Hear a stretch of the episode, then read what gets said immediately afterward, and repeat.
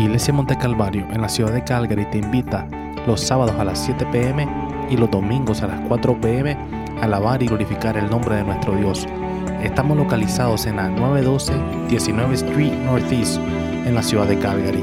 Para más información puedes visitar iglesiamontecalvario.org iglesiamontecalvario.org Que Dios te bendiga grandemente. Bien, hermanos, hoy quiero compartir con ustedes algo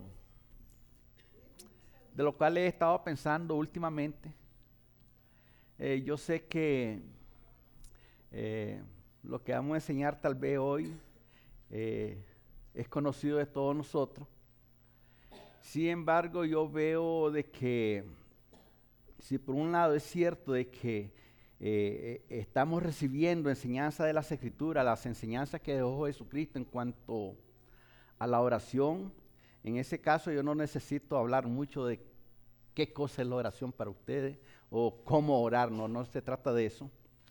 Eh, Jesucristo en cierta ocasión les dijo a alguien que ellos no tenían que estar haciendo oraciones eh, en público para ser visto de los hombres, sino que él enseñó de que nosotros oráramos en el, hogar, en el, lugar secreto.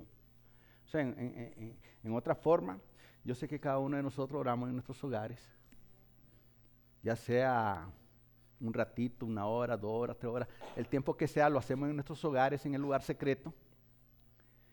Pero hay un tipo de oración que no estamos practicando completamente. Y ahí nos involucra a toditos.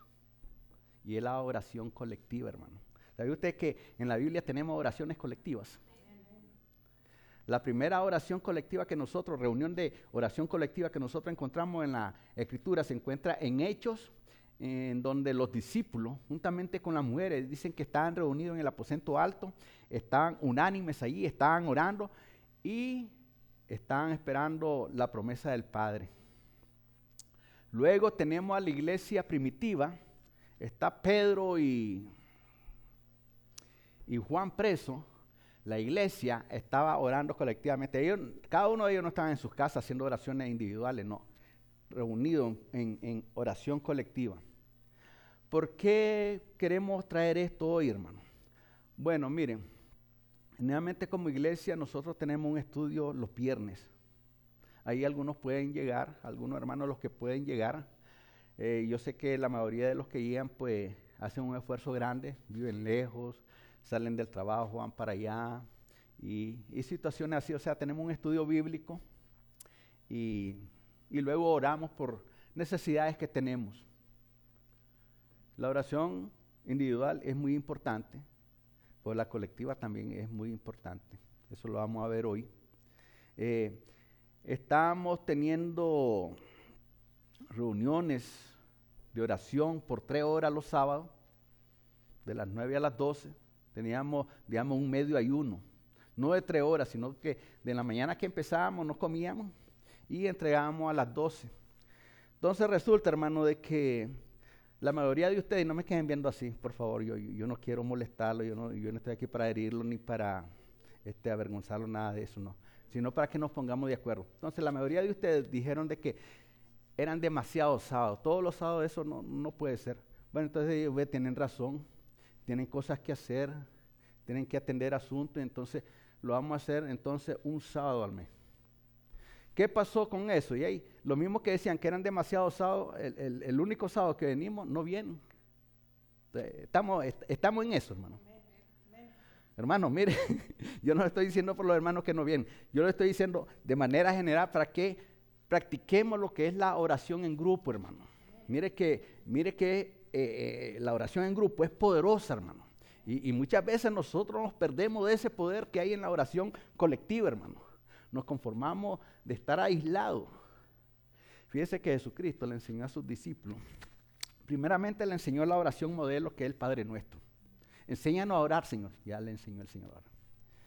Luego el, hermano eh, Jesús cogió en cierta ocasión a Pedro, a Juan, ¿y cuál es el otro?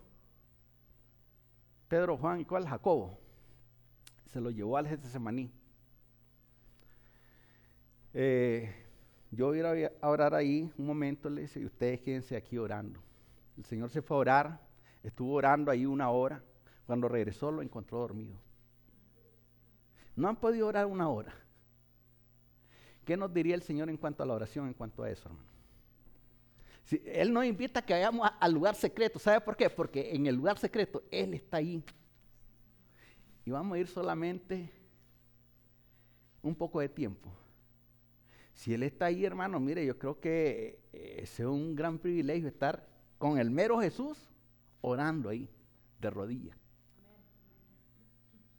¿O no le parece a usted que ese es un hermoso privilegio? Solo usted y el Señor. Mire que ahí no está viendo a nadie. Está solamente con el Señor. En la oración colectiva, el Señor igual, ahí está en medio. Mire lo que sucedió en esa oración colectiva que hicieron los apóstoles. Vamos a ir al libro de Hechos. Hechos, capítulo 4. Versículo 23 al 31.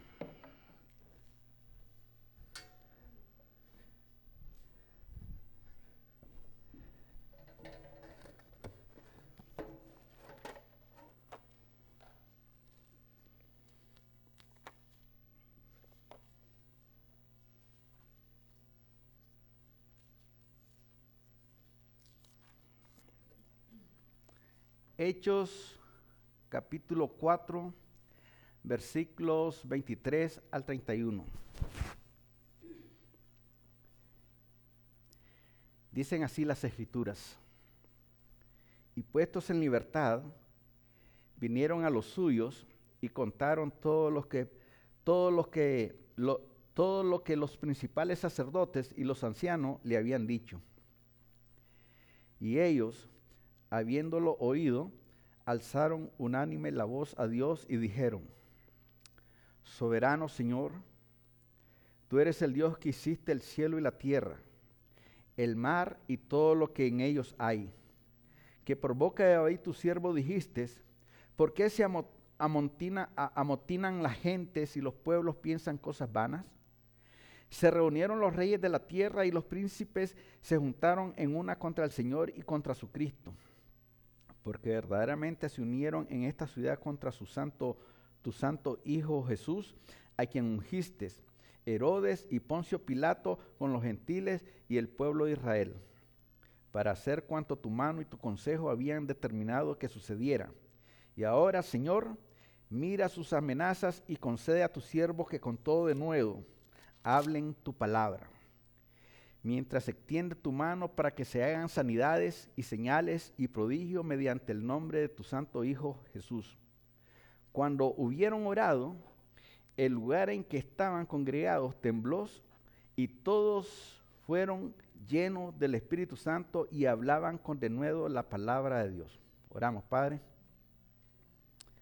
En esta preciosa tarde, Señor, hemos tomado como trasfondo bíblico, Señor, esta porción bíblica en que, que, aparece aquí en Hechos 4, del 23 al 31, Señor.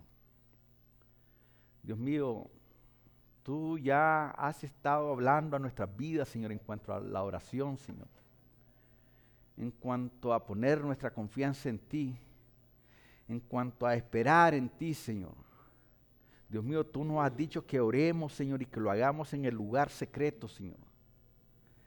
Pero también nos ha, has enseñado, Señor, de que la iglesia que fundaste hace casi dos mil años, allá en el día de Pentecostés, ellos también no solamente tenían las reuniones de alabanza y de enseñanza y predicación, sino que también tenían este tipo de reunión, Señor, de, de reunión de oración colectiva, Señor.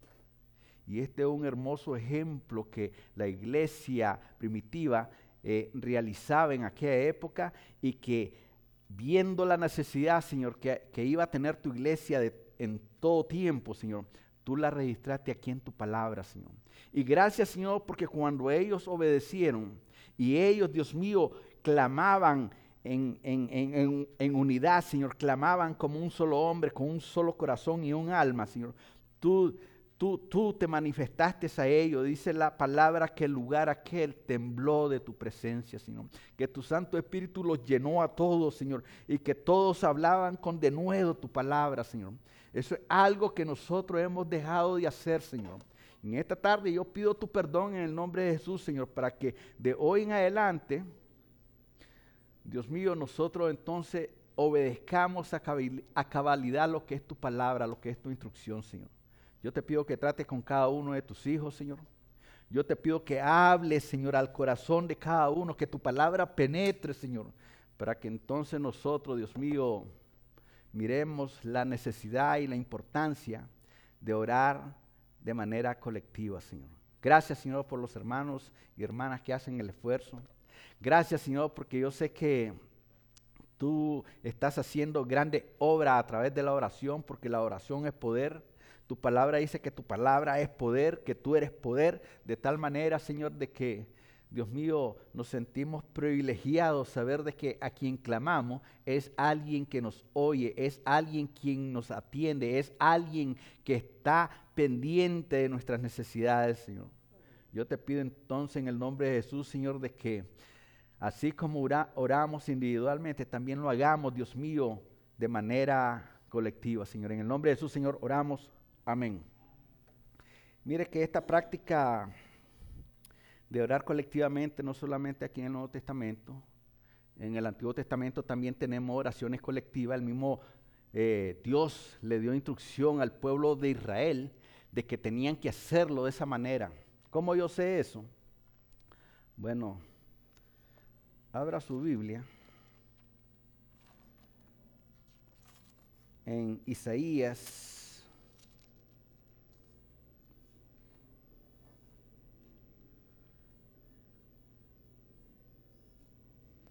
56, capítulo 56, versículo 7.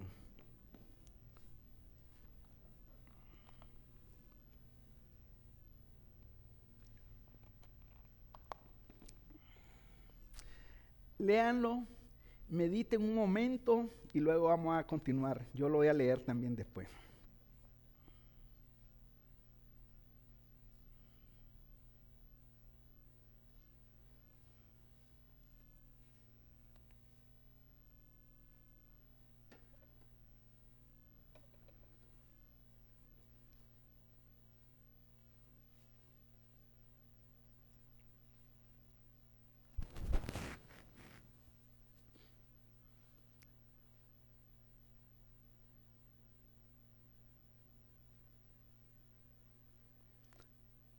Dice las escrituras, Isaías 56, 7. Yo los llevaré a mi santo monte y los recrearé en mi casa de oración. Sus holocaustos y sus sacrificios serán aceptos sobre mi altar, porque mi casa será llamada casa de oración para todos los pueblos. ¿Qué nos enseña ese poderoso versículo? Para mí es poderoso primeramente porque aquí Dios mismo está diciendo, yo los llevaré a mi santo monte. La iglesia es considerada el santo monte de Dios. El único que nos ha traído aquí es Dios. Y eso habla de que Él tiene misericordia y gracia para con nosotros. Miren lo que dice ahí.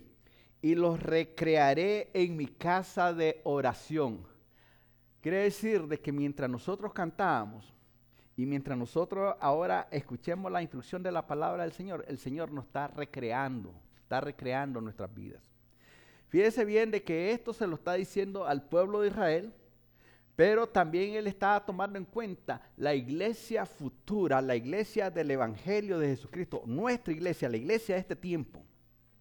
Ahora mire, sus holocaustos y sus sacrificios serán aceptos sobre mi altar.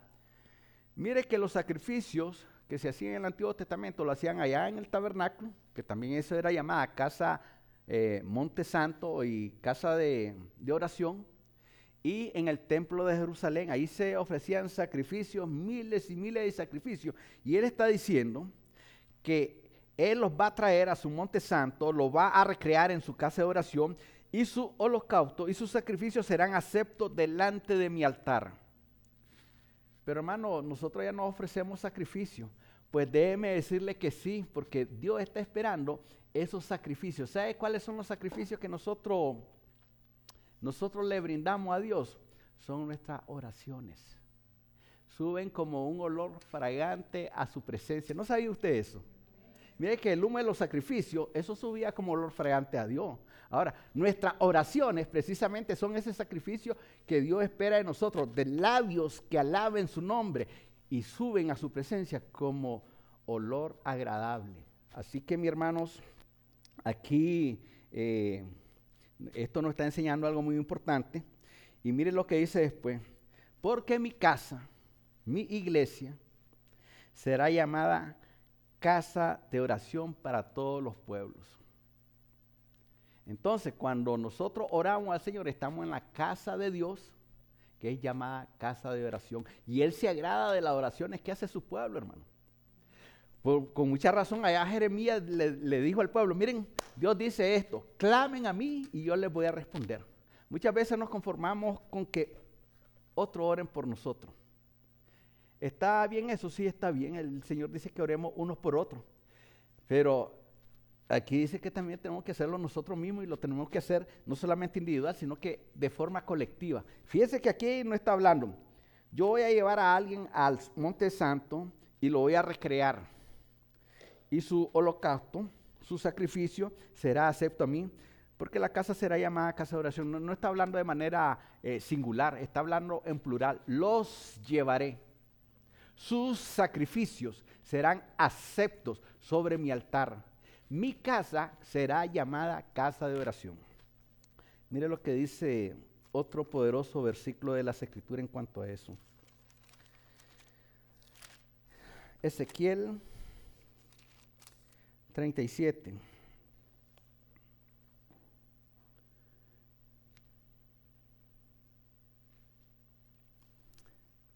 Busque Ezequiel 37.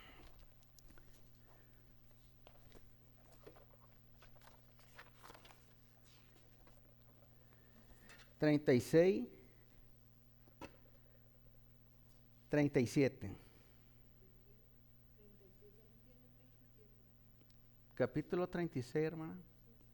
37. Ezequiel 36, 37. Perdón si dije equivocado. Mira lo que dice ahí, hermano. Así ha dicho Jehová el Señor aún seré, solicitado por la casa de Israel para hacerle esto. Multiplicaré los hombres como se multiplican los rebaños. ¿De qué me está hablando esto? me está hablando de crecimiento. Fíjese que aquí está diciendo que él va a ser solicitado por la casa de Israel. Entonces, eso me enseña a mí de que Israel tenía la responsabilidad de orar a Dios para que Dios bendijera la casa de Israel. Como iglesia, nosotros tenemos la responsabilidad colectiva de orar a Dios para que Él bendiga su casa de oración. ¿Cómo la van a decir? Con crecimiento. Mire el canto, anoche lo cantábamos ese canto. El canto, el primero que cantamos, ¿se acuerdan ustedes? ¿Qué fue lo que cantamos al comienzo? Ajá, ¿cómo dice la cosecha está lista? Alza tus ojos y mira, la cosecha está lista. El tiempo ha llegado, la mies está madura. Esfuérzate y sé valiente. Levántate y predica. Muchas veces nosotros como creyentes decimos, bueno, la iglesia no crece. Pero la pregunta sería más bien, ¿estamos clamando a Dios para que crezca? Decimos, bueno, yo lo que veo es que la iglesia en vez de, de crecer, disminuye. Pero estamos orando a Dios para que crezca. Fíjese que aquí dice, versículo 37, así ha dicho Jehová el Señor, aún seré solicitado por la casa de Israel para hacerle esto. Multiplicaré los hombres como se multiplica el rebaño. Y mire lo que sigue después. como las ovejas consagradas, como las ovejas de Jerusalén en su fiesta solemne, así las ciudades desiertas serán llenas de rebaños de hombres y sabrán que yo soy Jehová. Nosotros tenemos un Dios poderoso, hermano. Fíjese que ahora que estábamos orando ahí con el grupo de alabanza, estábamos orando, o sea, leímos un versículo maravilloso. Eh, ¿Qué pasaje era? 17.7. Ese pasaje dice más o menos así, hermano. Alabaré a Jehová conforme su justicia. Cantaré a Jehová el Altísimo. Cuando se habla de Dios como el Altísimo, se está hablando como lo que está sobre todas las cosas, como el más poderoso. Tenemos un Dios poderoso, hermano. Y nosotros tenemos que entonces ser, eh, solicitarle a Él esa bendición. No para tener la iglesia más numerosa, no, el propósito no es ese sino de que las almas allá se están perdiendo, hermano. Mire, tenemos necesidades, por esas necesidades tenemos que orar. Estuvimos orando este fin de semana por el esposo de nuestra hermana Sandra. tenía que irse a hacer unos exámenes ayer sábado, no sé, no, sabemos cómo está. Estuvimos orando por la madre de nuestra hermana Araceli, hermana Esperanza, estuvo hospitalizada también con unos dolores ahí que no la dejaban respirar. Estuvimos orando por Elia, la madre, eh, la hermana de nuestro hermano Ricardo Deras. Estuvimos orando por la niñita Sofía y de ahí de Colombia. ¿Se acuerda de, lo que se nos comunicó acerca de esta niña? Pues eh, esas oraciones han llegado hasta Dios. Dios las ha escuchado. Pero Él también está pendiente de que nosotros oremos por el perdido, por el que está alejado de Él por aquel que está muriendo sin esperanza, aquel que está alejado de su ciudadanía, aquel que está, mire, caído eh, en lo espiritual. Él quiere que nosotros oremos, que seamos el, buen samaritano de ese, de ese hombre, de esa mujer. De tal manera que este, aquí las escrituras nos exhortan a que tenemos que orar en colectivo. Y vamos a, ver algunas situaciones que se presentan en, la porción que leímos. Primeramente yo me doy cuenta que esta oración que leímos en Hechos 4 del 23 al 31 es una oración comunitaria. Se dice ahí que los apóstoles regresaron a los suyos, es decir, eh, estaban presos y regresaron a los suyos. Fíjese que Pedro y Juan no dijeron, bueno, ya nos amenazaron, yo creo que mejor cuiteamos, no sigamos sirviendo al Señor, olvidémonos de ir a, donde están orando, vámonos a cualquier lugar para no tener problemas con el concilio de Jerusalén de los judíos. ¿Usted cree que pensaron de esa manera? No. Mira, Juan, lo mejor que podemos hacer ahora mismo, no llenarnos de miedo, no acobardarnos, sino que vamos a ir a donde está el pueblo orando. Vamos a ir donde ellos están reunidos, le vamos a contar lo que sucedió y vamos a orar al Dios del cielo para que Él no que aparte a los fariseos, no que aparte a los, a, los saduceos y fariseos, sino para que las amenazas que ellos nos están haciendo la haya a un lado. Nosotros no podemos estar en contra de las personas pero sí podemos estar en contra de sus actitudes. Los apóstoles regresaron y nosotros miramos la coinonía. ¿Qué cosa es coinonía? De la iglesia. Mira que la iglesia estaba unida. ¿Qué, significa que un cuerpo tenga mucho, muchos miembros y sean un solo cuerpo? ¿Qué significa eso? que hay comunión, que hay armonía, que hay unidad. Entonces, precisamente ahí miramos la, la coinonía, la comunidad, la, unidad de la iglesia. Estaban orando. Mire, toda la iglesia estaba involucrada en la labor de ser testigo de Jesucristo. Nosotros tenemos que testificar. Dios se oye. Dios, Jesucristo dijo, miren, me van a ser testigo en Jerusalén, en Judea, en Samaria y hasta lo último de la tierra. Esa instrucción que fue dictada hace casi dos mil años, eso no ha cambiado, hermano, eso sigue vigente.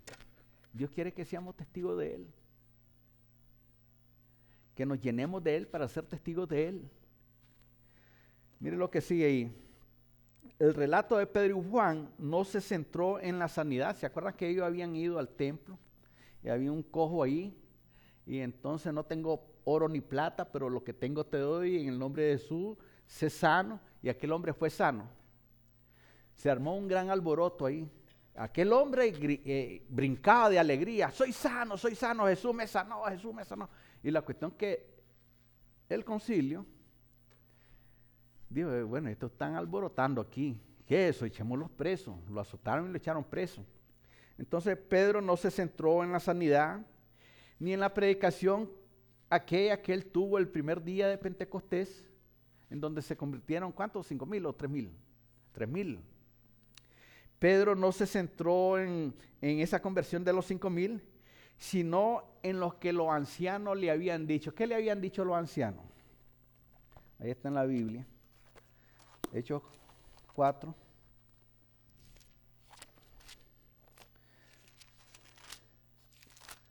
Hechos 4, 18. Versículo 18 dice, y llamándolos les intimidaron que en ninguna manera hablasen ni enseñasen en el nombre de Jesús. Mire, los mandaron a callar. Hay cristianos, estoy hablando de manera general, que sin necesidad que se le ordene que no, que no hable en el nombre de Jesús, no lo hace. Si esto es así, sin ninguna amenaza, no lo hace, ¿qué será cuando hay una amenaza? Mire, yo le contaba a los hermanos ayer, mire, una historia bien triste. Una familia cristiana allá, no, no recuerdo exactamente si fue en Egipto o fue en Siria. Pero mire lo que sucedió. El padre de familia era pastor Digo era porque lo mataron. Estaba la esposa, estaban los hijos. Dentro de los hijos estaba la niña más chiquita, ocho, añitos. Entonces, ¿qué hicieron estos grupos rebeldes? Estos grupos fanáticos, estos grupos, son terroristas, los ISIS o el IAI, el Estado Islámico. Le dijeron al pastor, negás a Jesucristo, negás tu fe o te morís. Y aquel hombre sabía que esa era una amenaza muy seria. Quedó viendo a la esposa, quedó viendo a los hijos. La esposa lo miraba a él. Con usted sabe que hay personas que hablan con los ojos. Mire, la mujer lo, miraba fijamente a sus ojos y le estaba diciendo que no, que no negara su fe. Y él estaba en esa disyuntiva. Si niego, me van a matar. Los van a matar a ellos también. Si no niego. Y entonces él dijo, bueno, le dice, yo no voy a negar mi fe. Me pueden matarles yo voy a sufrir, mi familia va a sufrir, pero no voy a negar a Jesucristo porque Él no me ha hecho nada, nada, nada malo. Lo fusilaron al hombre. A la mujer la agarraron, ya matamos a tu marido. Y lo mismo. ¿Negás a Jesús y viví? ¿O morís? Entonces la mujer dijo, bueno, me pueden quitar la vida a pedazos, pero yo no voy a negar a mi Jesús. Yo sé que una vez que ustedes me quiten la vida, Él me está esperando ahí en el cielo. Y la comenzaron, miren, a, a quitar parte de su cuerpo, los dedos, las orejas, pie. Poco a poco la fueron matando. Los hijos estaban aterrorizados, hermano. Bien, vamos con ustedes hoy Niegan a Jesús y viven o mueren si no lo niegan. Los muchachos dijeron que no podían negar su fe porque ya habían visto la fe de su papá y la fe de su mamá. Quedó la niña. A la niña le hicieron, le dijeron igual. Niega a Jesucristo y vas a vivir o preferís morir. Entonces la niña, ¿sabe qué le contestó? Miren, le dice, yo no voy a negar a mi Señor Jesucristo porque yo no quiero ser como ustedes, yo no quiero que ustedes me, obliguen a, prostituirme, porque eso es lo que hacen con las niñas ellos, a prostituirme, le dice, yo jamás voy a, a proclamar lo que ustedes creen, le dice, yo voy a morir en Jesucristo y la mataron a la niña. ¿Qué me dice de estos testimonios, hermano? ¿Qué me dice de esa vida enfocada en Dios? ¿Qué me dice eh, del valor de esta gente que murió por no negar a su Señor y Salvador? Hay un gran contraste entonces con aquellos que no quieren abrir su boca para predicar el Evangelio, hermano. Esto aún sabiendo que iban a perder su vida, estaban testificando que tenían un Señor y un Salvador. Y murieron, dieron su vida. Y nosotros muchas veces cómodos. El alimento no nos ha faltado. Decía un hermano, hermano les, cuando comemos mal, ustedes saben lo que es comer mal. Nosotros comemos pollo, dicen. ¿Es una verdad eso o no? En nuestros países posiblemente una tortilla tostada, dura, vieja, eso es lo que comemos. Ni siquiera hay un poquito de sal para esa tortilla vieja. Pero aquí nosotros no comemos mal, hermano. ¿Quiénes de ustedes duermen mal? Aquí nadie duerme mal, tiene una buena cama ahí. ¿Quiénes sienten mucho, mucho, mucho frío por las noches? Aquí nadie, todo el mundo tiene calefacción. Y si no tiene, ahí tiene un aparato calentador ahí para calentar el ambiente. Tienen sus calefacciones, se las ponen, sus colchas esas gruesas para el frío, frazadas. Los que están enfermos, ahí tenemos los médicos. La mayoría tenemos seguro médico. Pagamos parte de la medicina. Pero hay lugares, hermano, donde la gente, los cristianos, mire que no tienen, no tienen para, para ni siquiera para una aspirina, hermano. Pero dan testimonio de Dios. ¿Sabe qué dicen esa gente que no tiene para una aspirina? Señor, no tengo el penny para comprar esa aspirina, pero te tengo a ti que eres mi sanador. Sáname, Señor.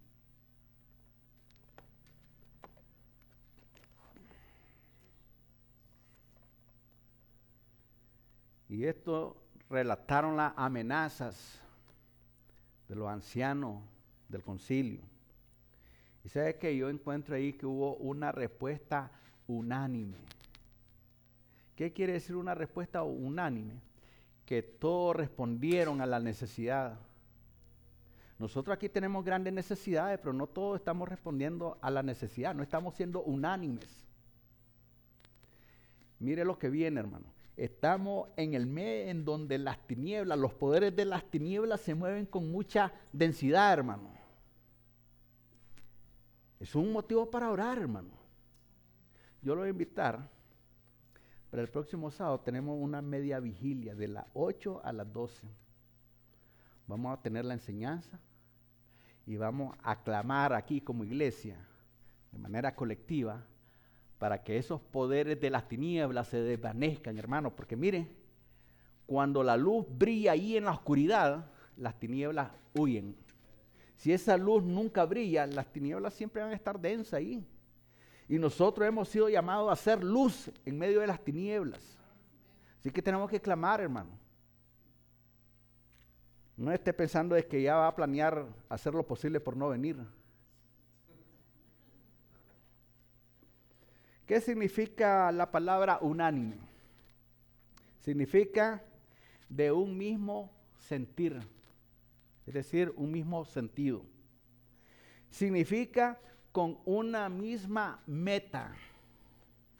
Significa ir hacia un mismo lado en común. Pues la iglesia, mire, tiene que estar en un mismo sentir como el que hubo en Cristo Jesús.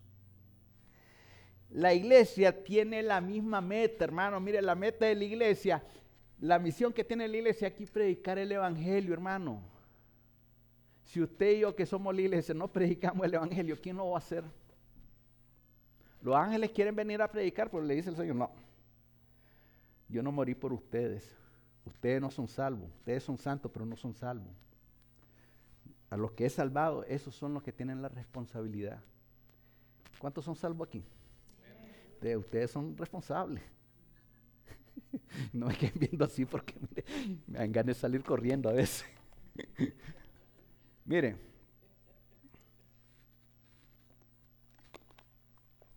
la iglesia respondió unánime y, no es que todo el mundo comenzó a gritar, ¡hey! Vamos a tener que hacer algo.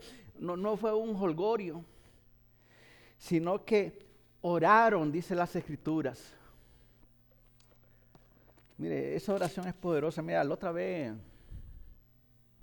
yo le dije a los hermanos que, o sea, por alguna razón a mí se me escapó, pero le dije que íbamos a buscar toditas las oraciones que aparecen en la escritura y que la íbamos a meditar, la íbamos a compartir. Y yo solamente creo que como dos o tres oraciones son las que compartí. Pero hay más de 25 oraciones muy, pero muy poderosas, hermano, en las escrituras, que sería bueno que nosotros las leyéramos, las estudiáramos, las meditáramos, porque este, ellas están ahí para a nosotros darnos, darnos eh, principios en cuanto a lo que son la oración. En el versículo 24 la oración que dijeron, soberano Señor. Ve que comienzan eh, alzando la voz unánimes y proclaman, soberano Señor. Mire que eh, esto de soberano, esta es una palabra, viene de una palabra griega que, que significa déspota o sea, nosotros usamos la palabra déspota, pero la, la, usamos, o sea, en un sentido muy horrible. Déspota es una persona mala que está encima de otra persona. Pero esta palabra soberano viene de esa palabra griega déspota que significa amo. Un amo es alguien que tiene siervos. Y si nosotros somos siervos, Dios es nuestro amo. Entonces e, ellos se dirigen a Dios como amo, amo, soberano Señor. Entonces, yo veo aquí que esa respuesta del pueblo a la oración, eh, eh, yo lo veo a ellos como de un corazón y un alma. ¿Qué, qué, significa tener un corazón y un alma, hermanos? ¿Qué, qué nos viene a la mente cuando nosotros oímos Ve, esa iglesia es de un corazón y un alma. ¿Qué, nos viene a la mente?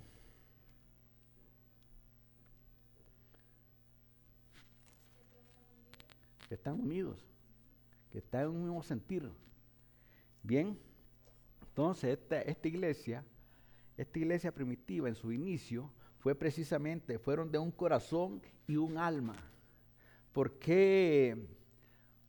Nosotros pensamos eso porque cuando hay unanimidad, cuando hay unidad, hay progreso, es decir, bendición, hay crecimiento y hay voluntad.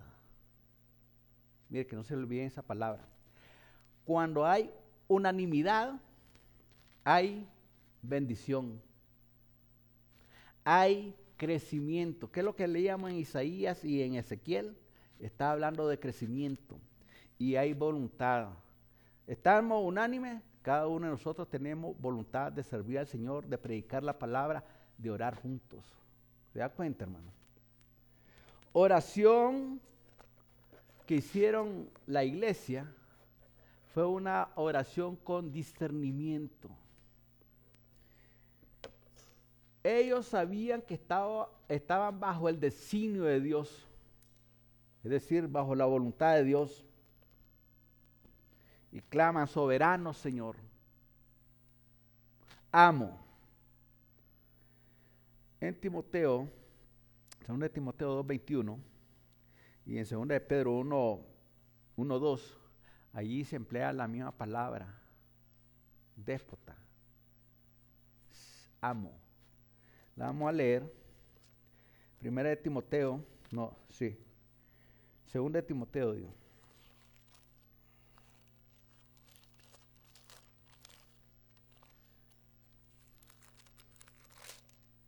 2.21. Así que si alguno se limpia de estas cosas, será instrumento para honra, santificado, útil al déspota, Señor, amo y dispuesto para toda buena obra. Se da cuenta, hermano, que para entonces nosotros estar en obediencia a Dios, estar sometido a su palabra, eh, ser útil en las manos de Él, tenemos que estar santificados.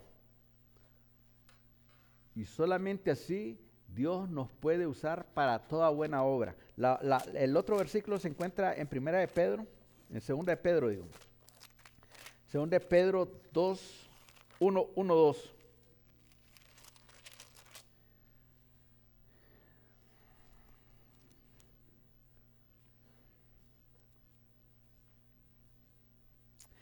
Gracias y paz os sean multiplicadas en el conocimiento de Dios y de nuestro amo Jesús, nuestro déspota Jesús. Por favor, no interpreten usted, yo no estoy usando la palabra esa como nosotros la usamos, sino que esa es una palabra que viene del griego. De ahí sacaron eh, de esa palabra para Señor y para amo. Ahora, aquí la idea de amo es de que el amo de quien somos, nosotros somos propiedad de ese amo. Y a ese amo al cual nosotros le pertenecemos, le debemos honor y obediencia. Cuando usted sirve a Dios, usted está honrando a Dios. Y Dios dice en su palabra, yo honro a los que me honran. Si Él es nuestro amo, y nosotros le pertenecemos a Él, tenemos que obedecerle. Y si Él dice que la oración colectiva es poderosa y que la debemos de hacer porque ya la iglesia la practicó, Él habló de eso en el Antiguo Testamento como en el Nuevo Testamento, tenemos que obedecer. No a mí, porque yo no puedo obligar a nadie, sino a obedecer su palabra. Hay quienes dicen, yo no me someto al hombre. Pero si no se puede someter a mí, ¿cómo se va a someter a Dios? A quien no ve. Ok. Ellos oraron a Dios unánime porque ellos sabían lo que las escrituras decían. ¿Qué decían las escrituras? ¿Qué decían? Ahí está, hermano. ¿Qué es lo que decía la escrituras?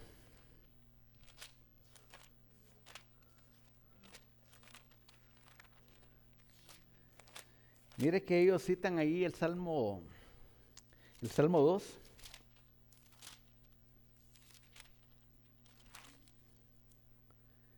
Versículo 25. ¿Por qué se amotinan las gentes y los pueblos piensan cosas vanas? Se reunieron los reyes de la tierra y los príncipes se juntaron en una contra el Señor y contra su Cristo. Mire que ellos están haciendo referencia a lo que decían las escrituras. Y mire lo que dice el, siguiente versículo.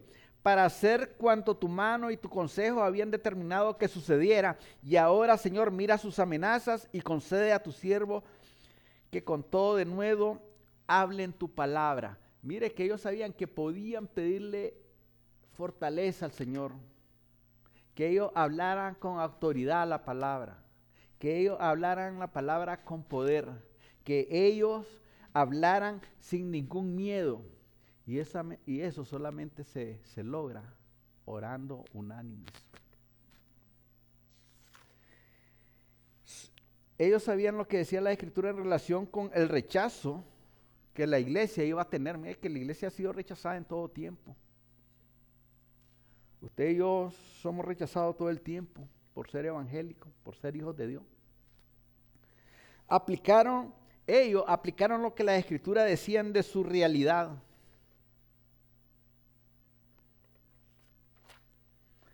Cuando las oraciones y las circunstancias tienen que ver con los intereses de Dios y no con los nuestros, entonces Dios bendice, hermano. Te lo voy a, volver a repetir. Cuando las oraciones y las circunstancias tienen que ver con los propósitos de Dios, entonces Dios bendice. El Señor él tiene control de todo lo que sucede. Él es Señor de eso. Él tiene dominio en todo. Por esa razón, la iglesia empezó orando y diciéndole al Señor soberano, porque Él domina y, sabe todo lo que, lo que sucede. Él es omnisciente en su presciencia. Él sabe todas las cosas. Él sabe que usted iba a nacer. Él sabe que usted le iba a aceptar. Él sabe a aquellas personas que han nacido y que le han rechazado. Él sabe cómo va a terminar nuestra vida. Y Él sabe también el destino que nos espera como iglesia. Y nosotros lo sabemos eh, eso también por las escrituras. Así que mire, Isaías 46, 10.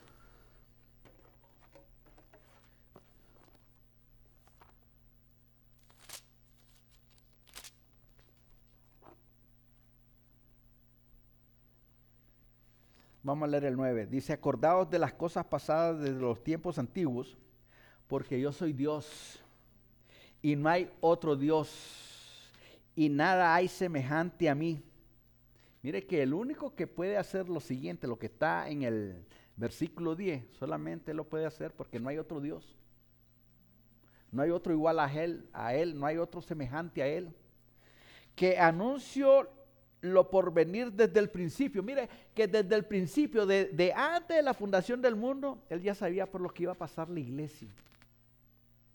Él ya sabía que la iglesia iba a tener dificultades, iba a tener situaciones difíciles, que la iglesia tiene que, que, batallar cada día, que la iglesia, los creyentes siempre están en una batalla espiritual en todo tiempo. Él sabe que hay creyentes que son tan genuinos que dan su vida por Él. Él sabe también que quiénes son los que van a fallar. Lo de Judas, que traicionó al, Señor Jesús, eso Dios ya lo sabía. Él no, predestinó, a Judas para que él vendiera a Jesús y, entonces, eh, y, luego él se quitara la vida. No, Dios miró desde antes de la fundación del mundo. Él en su presencia, él conoce todo. Él sabía que Judas iba a vender a Jesucristo y que se iba a quitar la vida. ¿Dios sabía eso? Sí, Dios sabía eso. ¿Qué hubiera pasado si Judas por alguna razón él se hubiera arrepentido de corazón? Que tuvo él es remordimiento. El remordimiento es un sentimiento de tristeza. Pero el arrepentimiento es un sentimiento también, pero es un, es un sentimiento de dolor, de quebrantamiento en el corazón, o sea, e, e, e, en lo interno del hombre. ¿Qué hubiera pasado si este hombre se hubiera arrepentido de corazón?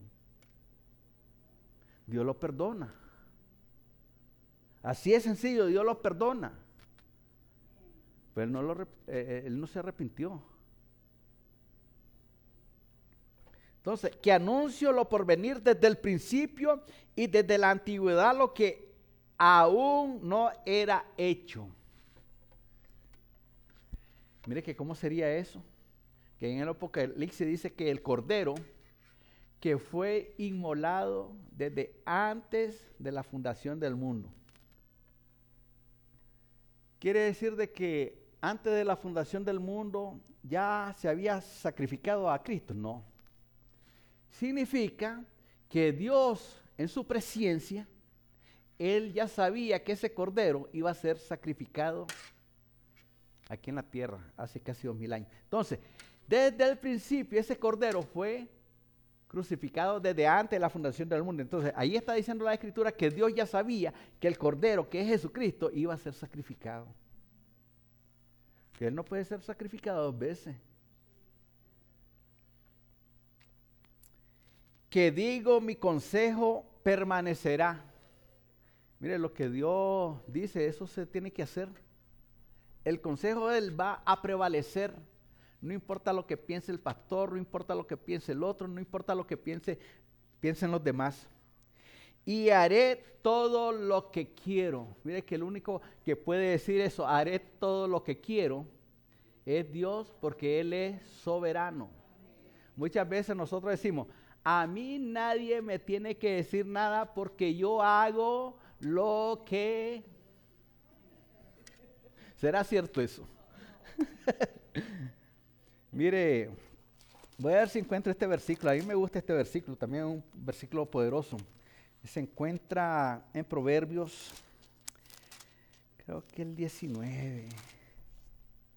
Ah, ya, está. Proverbios 19, 21.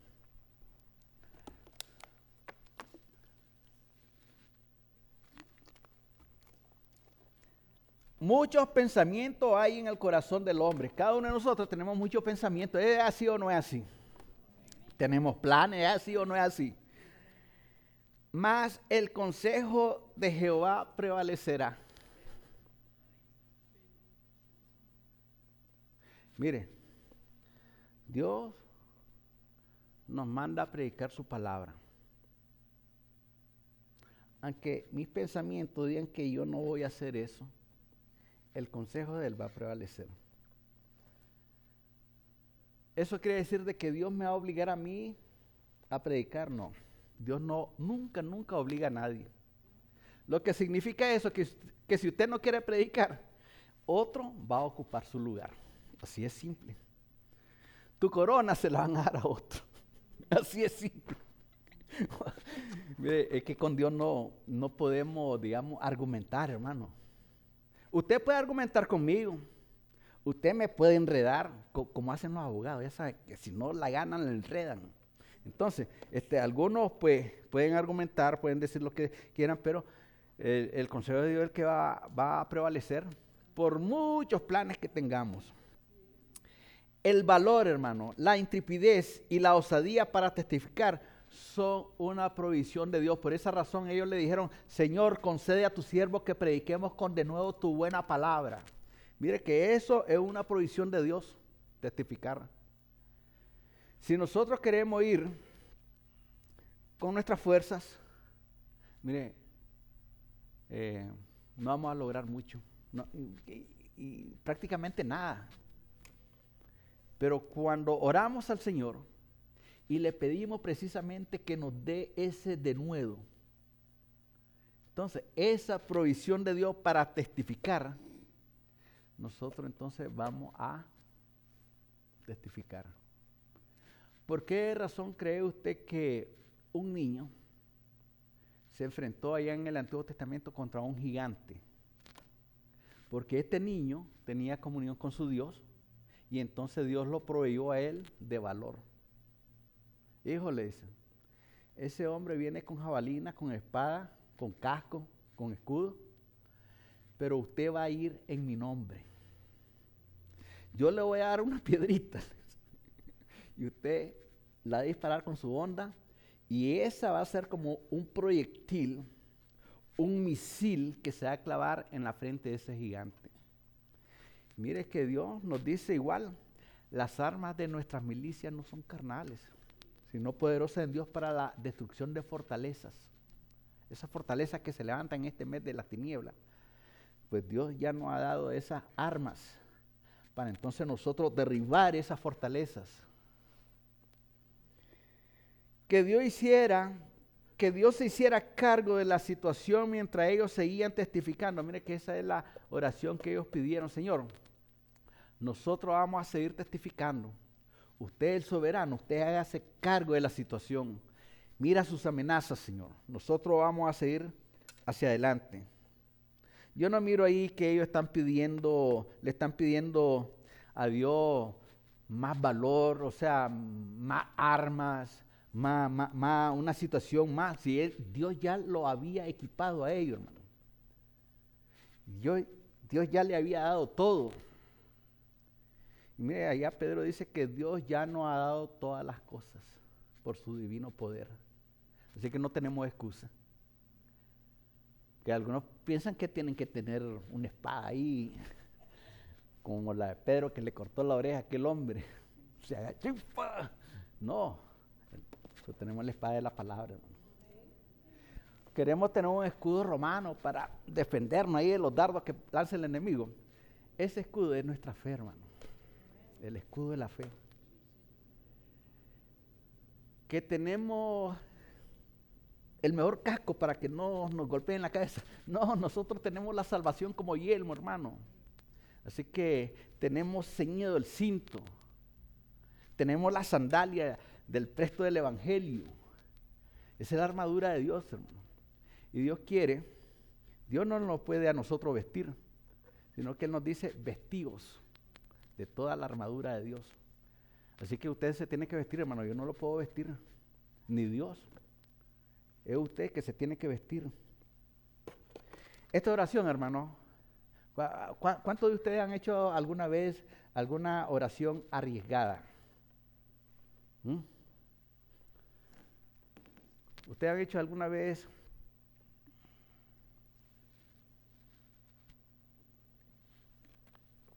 ¿Ustedes alguna vez han hecho una oración arriesgada? pues los miembros de la primera iglesia primitiva, ellos hicieron una oración arriesgada. Por amor a su Señor, por amor al soberano, ellos no vacilaron en arriesgar su vida. Mire que el primer mártir de la era cristiana fue Esteban. A él lo estaban apedreando y él estaba viendo a su Señor y le estaba y estaba orando y le estaba diciendo, Señor, no le tomes en cuenta su pecado. Ellos estuvieron dispuestos a morir. Ellos no actuaban bajo emoción. Nosotros tampoco tenemos que actuar bajo emoción. Y hay quienes así viven, en emoción, tras emoción. Se acabó la emoción, se apagó el fuego. Como decía un pastor que tuvimos, era llama de tusa. Ustedes la, la tusa, ¿conocen la tusa? Eso agarra fuego que rápido, pero una vez que se quema, ya está apagado. Ellos actuaban bajo convicción. La fe de ellos estaba puesta en su Dios, estaba puesta en Jesucristo. Dios ya había mostrado su poder. Ellos no necesitaban que Dios mostrara más su poder. Eh, los apóstoles, estos que habían venido de la cárcel, eso habían dicho, mira hombre, yo no tengo ni oro ni plata, mira, mira, mira el bolsillo. Ni siquiera tengo hilo, le dice. Pero lo que tengo te doy, sé sano en el nombre de Jesús. Ese es el poder de Dios, no fue Pedro ni Juan lo, que hicieron ese milagro, fue Dios, el poder de Dios.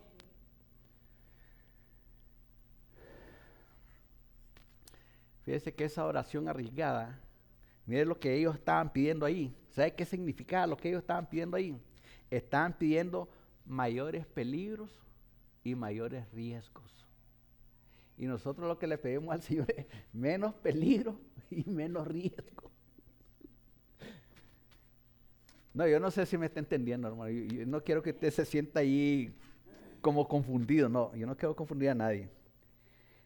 Este concilio judío, ellos podían seguir quebrando la ley, ellos podían seguir matando a los apóstoles, pero aún con todo eso, ellos no les importó, a los apóstoles no les importó. Y sabe que, ¿qué me enseña esto? Esto me enseña que esta gente, los creyentes de la iglesia primitiva, eran leales a dar su vida por quien primero dio su vida por ellos. Mire que el Señor ha, dado su vida por nosotros primero. Pues estaríamos nosotros igual que aquellos a dar nuestra vida por Él. Bueno, usted me puede decir, bueno, vaya a predicar allá al Medio Oriente. Bueno, si esa es la voluntad de Dios, algún día yo voy a ir ahí. Posiblemente sea un mártir.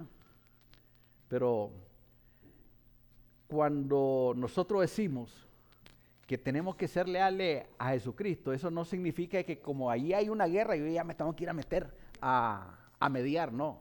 Si Dios te manda, va a ir bajo la autoridad de Dios. Pero si no te manda, usted va bajo su propio riesgo. Este tipo de oración fue pura expresión de agradecimiento a Dios. Mire que hemos dicho que en todo hay que ser agradecido a Dios aún en el peligro, esta gente, eh, esa oración que hizo fue de pura expresión de agradecimiento. Fue una expresión de pura obediencia. Te han leído ahí los jugos, 100% jugo. Pues esta expresión fue 100% de obediencia. Ellos iban a obedecer a Dios, no importara lo que pasara fue una experiencia pura de fe. Dios está esperando que nosotros usemos esa fe pura, que esa fe pura la pongamos en acción. Una fe pura. Fue una oración poderosa. ¿Sabe por qué?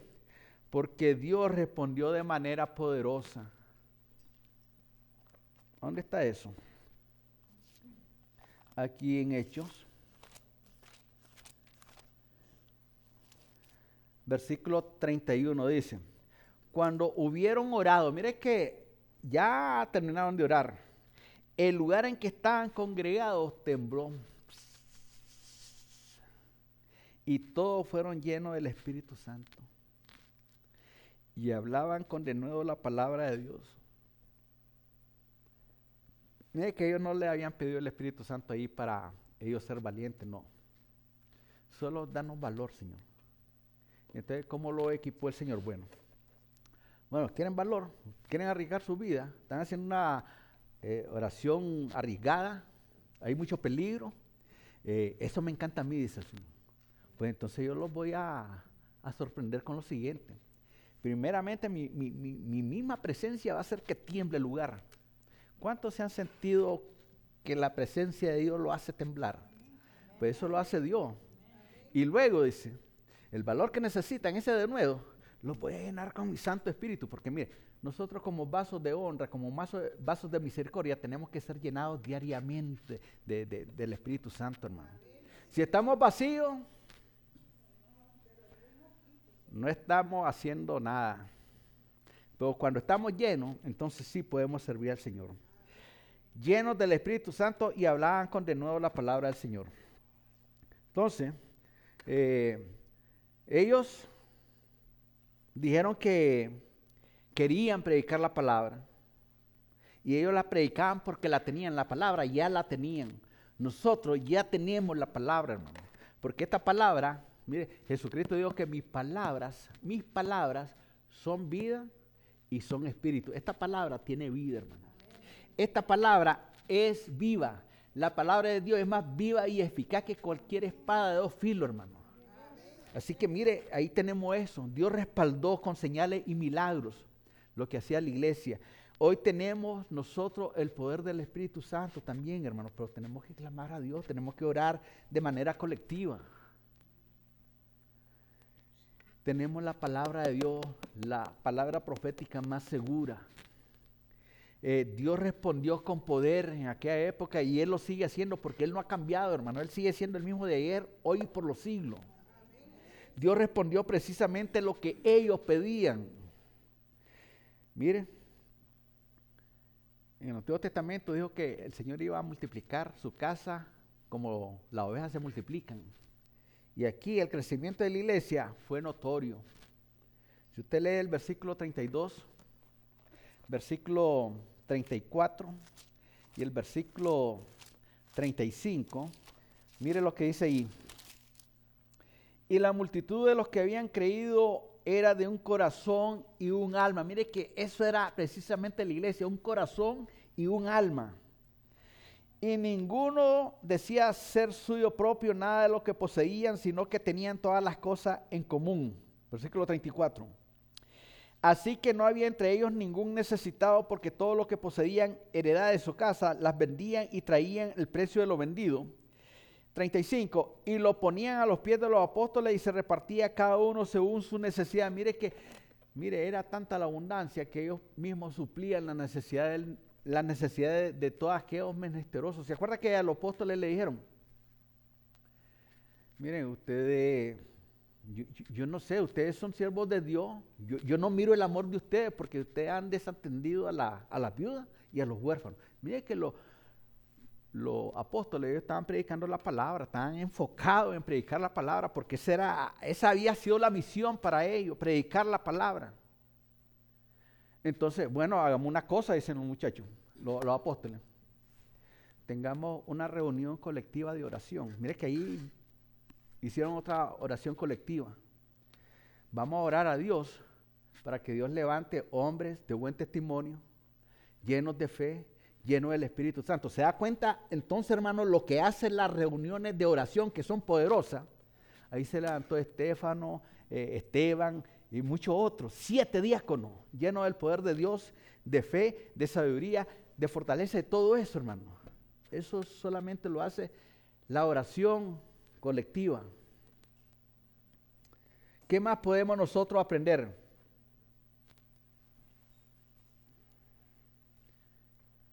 Bueno, si Dios le dio este poder a la iglesia primitiva, yo pienso que el Señor es precisamente lo que Él es y lo que Él quiere darnos a nosotros es precisamente ese poder para testificar. Lo tenemos que clamar colectivamente, de manera colectiva. Dios respondió esa oración. Mira, aquí tengo otro, otro versículo. Se me escapó otro versículo que tengo aquí. Busque ahí en el 5, Hechos 5.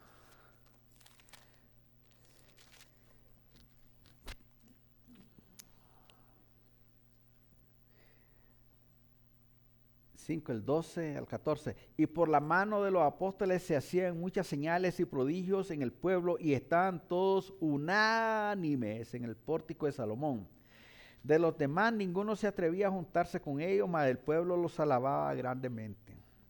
Y los que creían en el Señor aumentaban más, gran número de gran número así de hombres como de mujeres. Mire que predicaban la palabra. Dios le dio el poder de testificar y ahora la gente se estaba convirtiendo al Señor, hombres y mujeres.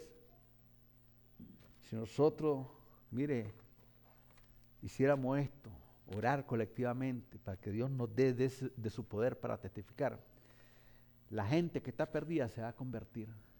La gente que no tiene esperanza va a entonces a, tener esa esperanza que no tiene hoy. Anoche leía, eh, estudiamos una lección poderosa aprendíamos de que nosotros hemos sido llamados a una viva esperanza. ¿Cómo Dios nos llamó a esa esperanza? Bueno, primeramente Dios Padre nos escogió.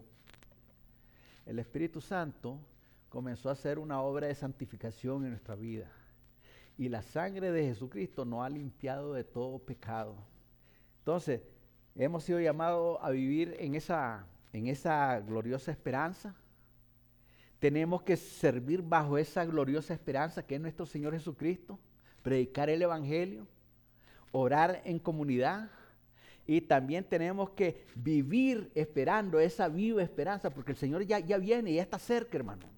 Y mientras Él viene, Él quiere que estemos ocupados, haciendo su voluntad.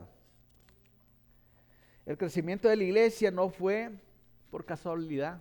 Muchos piensan, bueno, cuando Dios quiera, pues que toque a la gente y ellos van a venir. No, tenemos que clamar al Señor. Que esa fue la obra de Dios a través de la iglesia que oraba, oraba unánime. como un corazón y un alma. Dios quiere ese tipo de creyente que ore en colectivo. Yo pregunto, ¿será usted ese tipo de creyente que Dios quiere que haya en la iglesia, que ore de manera colectiva?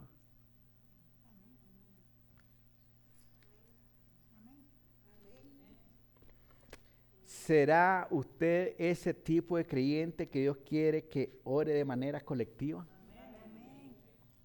El crecimiento que hubo fue por la valentía, el coraje y el testimonio de la iglesia, hermano. La iglesia crecía. Fíjese que los creyentes, Jesucristo le había dicho antes, o sea, cuando él ascendió al cielo, le dijo, miren, vayan por todo el mundo, prediquen el evangelio y el que fue el que creyere y fuere bautizado será salvo. ¿Sabe qué hicieron los creyentes? No, yo estoy tranquilo aquí en la iglesia, sentadito. ¿Por qué yo tengo que ir? Aquí están los apóstoles. ¿Sabe qué es lo que hizo Dios? Mandó persecución. durante la persecución los apóstoles no salieron de Jerusalén, ellos se quedaron en Jerusalén, porque Dios le dio esa orden que se quedaran en Jerusalén. Los que fueron esparcidos fueron los primeros creyentes. Y como ellos no querían predicar la palabra, entonces Dios manda la persecución y mira lo que sucedió. Donde quiera que llegaban, predicaban la palabra. Donde quiera que llegaban, se expandía el reino de los cielos. Donde quiera que llegaban, el evangelio era compartido. ¿Será que nosotros estamos esperando una persecución, hermano? Mire, le voy a contar una anécdota de la Segunda Guerra Mundial. En Europa, cuando Alemania al frente, o sea, Hitler al frente del ejército alemán, él invadió toda Europa. En Europa, años antes de la guerra, de la Primera Guerra y la Segunda Guerra Mundial, eran unos pueblos, unos países, sus habitantes eran creyentes en Jesucristo, eran cristianos. Pero poco a poco se fueron alejando de Dios. Tenían iglesias, las más veces la iglesia, eh, cuando todo estaba bien, se mantenían llenas, pero con la indiferencia espiritual, las iglesias comenzaron a quedar vacías. Eh, algunas iglesias en esa época tenían campanas, sonaban las campanas, gling, gling, gling, están, llamando a servicio. Y la gente, no, mejor vamos al parque. Hagamos un barbecue aquí en la casa, hombre, que con tal, solo perdemos un día de la iglesia. No, mejor vamos al mall, hay 70% off. Fíjate que nos dicen, compre uno y el otro es gratis. Vamos. Ah, pues mire, la gente está en ese ritmo. Y viene la guerra y las bombas comenzaron a caer en las ciudades. Las iglesias comenzaron a ser destruidas. ¿Y sabe qué, qué, pasó con aquella gente que cuando las campanas llamaban a los servicios no querían ir? Eh, no querían ir? Ahora precisamente querían que las iglesias comenzaran a tocar campanas, blan, blan, blan, blan, para ir a orar a la iglesia, para ir a tener un servicio ahí en la iglesia. ¿Saben lo que oían? Eran las bombas que caían. Eso es triste, hermano. Yo no quiero vivir una época de ese tipo. Eh, eso va a ser terrible. Y peor saber de que Cristo viene, que la iglesia se va, los muertos en Cristo resucitan y luego lo otro, los que estén vivos, los que estemos vivos vamos a ser transformados, nos vamos al cielo por siete años. Y aquí esos siete años van a ser los más terribles, dice la escritura. Tribulación como nunca ha habido ni habrá jamás. El anticristo, mire, gobernando aquí abajo, poniendo el sello en la mano o en la frente, que sin eso no va a poder comprar ni vender. Y si no se la dejan poner, lo van a fusilar. Eh, no me diga entonces que eso va a estar de lo mejor. Eso va a ser lo más terrible, hermano. Por esa razón Dios quiere que nosotros nos preparemos. Eh, quiere que estemos a cuenta con Él. Quiere que seamos de un solo corazón y un sola alma. Quiere que estemos dispuestos. Para concluir, aquí tengo algunos pensamientos. Y uno de ellos, el primero, dice, Dios responde nuestras oraciones cuando oramos en unidad de corazón y mente. Dios responde nuestras oraciones cuando oramos en unidad de corazón y mente. Dios responde nuestras oraciones cuando reconocemos el señorío de Jesucristo, soberano Señor. Dios responde nuestras oraciones cuando sabemos lo que su palabra manda a cada uno. Nosotros sabemos lo que la palabra nos manda a cada uno. ¿Qué nos manda cada uno? Obedecer su palabra, sí. Y en cuanto a la oración, a que oremos en todo tiempo. Mire, Dios responde a nuestras oraciones cuando pedimos concretamente. Mire, yo entiendo, a mí me pasó muchas veces, recién convertido, yo no sabía orar al Señor, o sea, no, sabía cómo dirigirme al Señor. Y por esa razón yo tenía que ir a, la iglesia, eh, tenía que ir a la oración, porque allí yo, yo, yo, podía aprender cómo orar. En la iglesia daba enseñanza de cómo yo poder orar, de dónde orar, por qué orar, eh, la manera de dirigirme al Señor. Pues en, en, la iglesia yo lo aprendí, no lo aprendí en la casa ni en la calle. Entonces, mire, Dios responde a nuestras oraciones cuando pedimos concretamente, es decir, ser específico. Y seré solicitado por la casa de Israel y entonces yo los voy a engrandecer. Mire que era, hay que solicitar a Dios concretamente.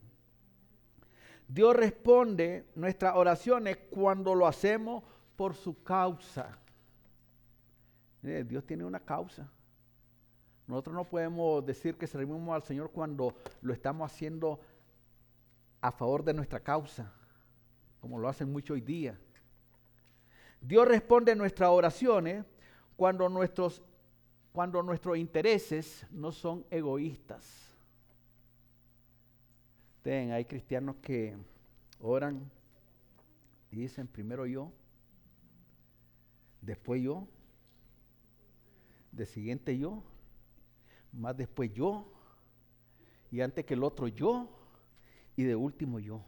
Esa es una oración egoísta. Dios quiere que nosotros clamemos a Él por nuestras peticiones, por supuesto. Pero lo que está diciendo aquí es que nunca estemos haciendo oraciones egoístas. Tiene una casa. No, yo quiero una casa más grande y más cara carro del año. Yo, quiero un carro del 2017. No, yo lo quiero como el de la hermana que acaba de comprar uno. Esa es una oración egoísta. Dios responde nuestras oraciones cuando no lo hacemos de esa manera.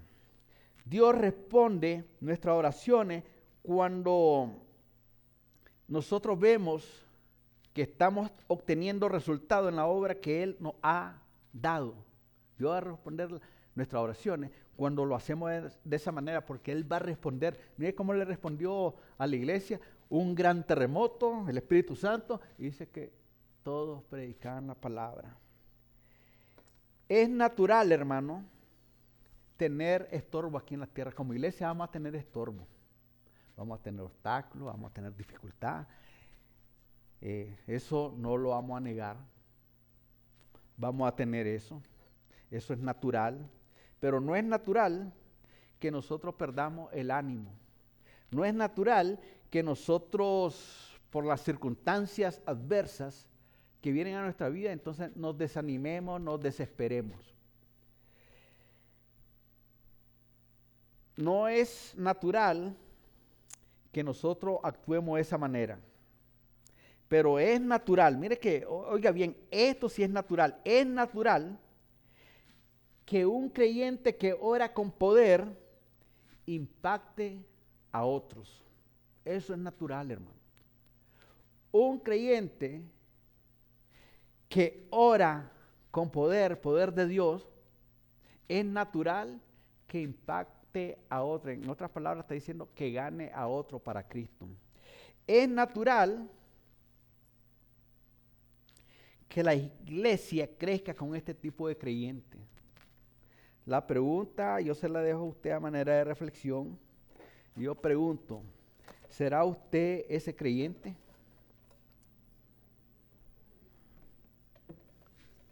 ¿Será usted ese creyente?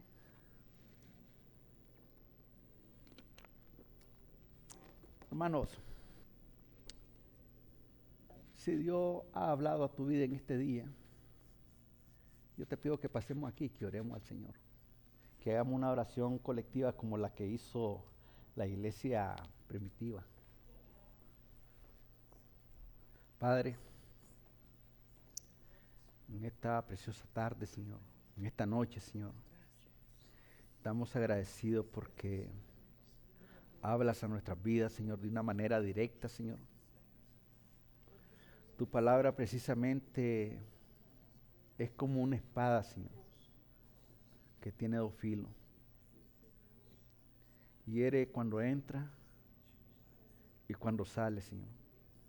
Pero el propósito de ese dolor que causa tu palabra cuando nosotros somos negligentes, cuando nosotros no estamos obedeciendo tu palabra, Señor, ella nos hace que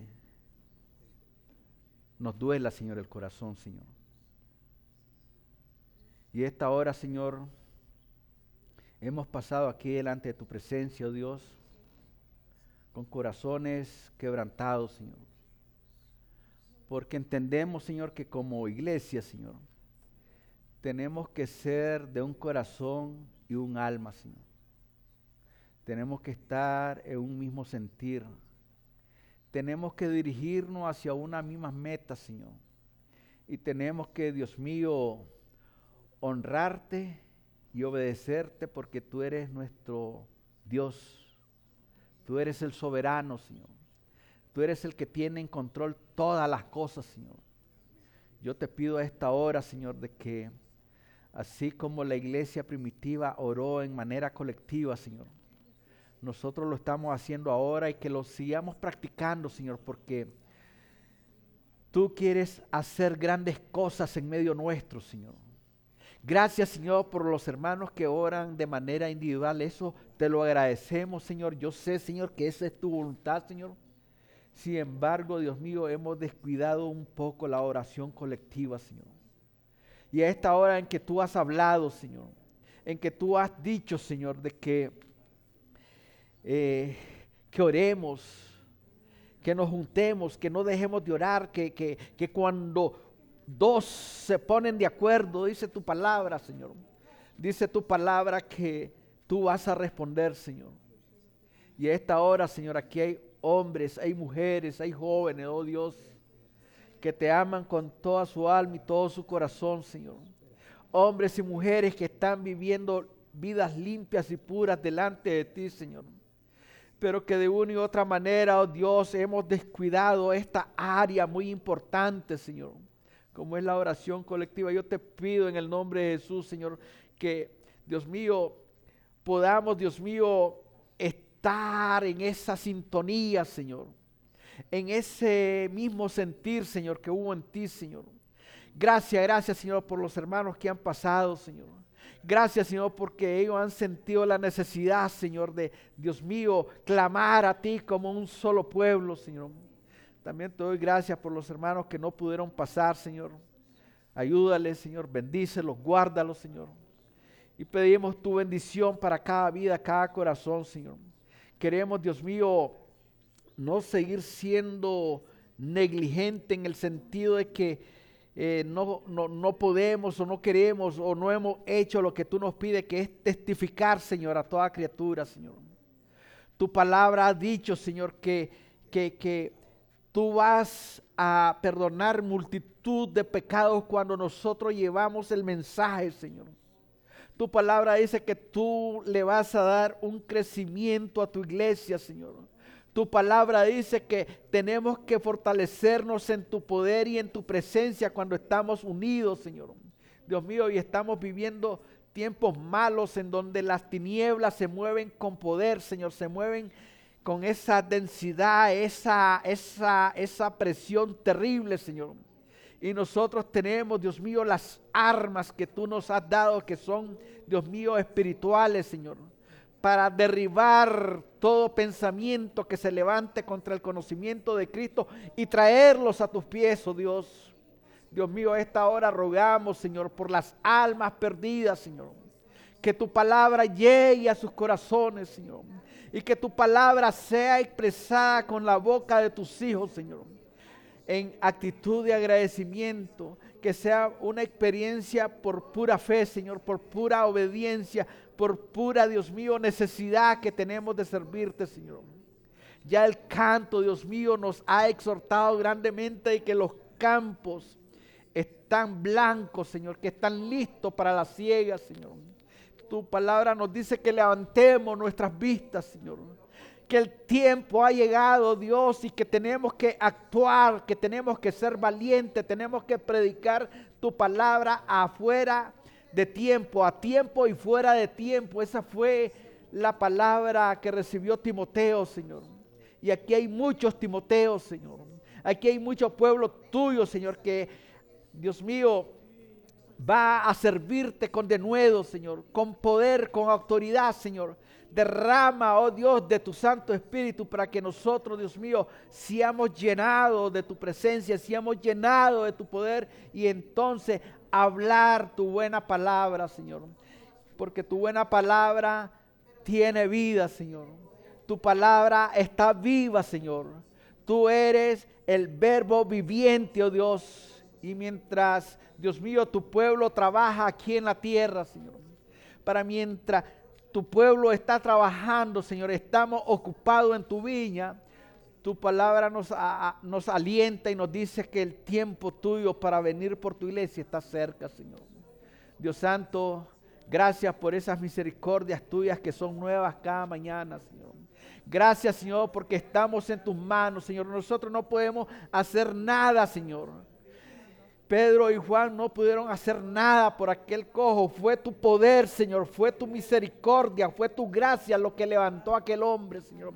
Y tú, Dios mío, has dado muestra de que tú eres Dios poderoso, que tú tienes todo poder, que, que no hay Dios fuera de ti, que no hay Dios semejante a ti, porque tú anuncias las cosas por venir desde la antigüedad, Señor.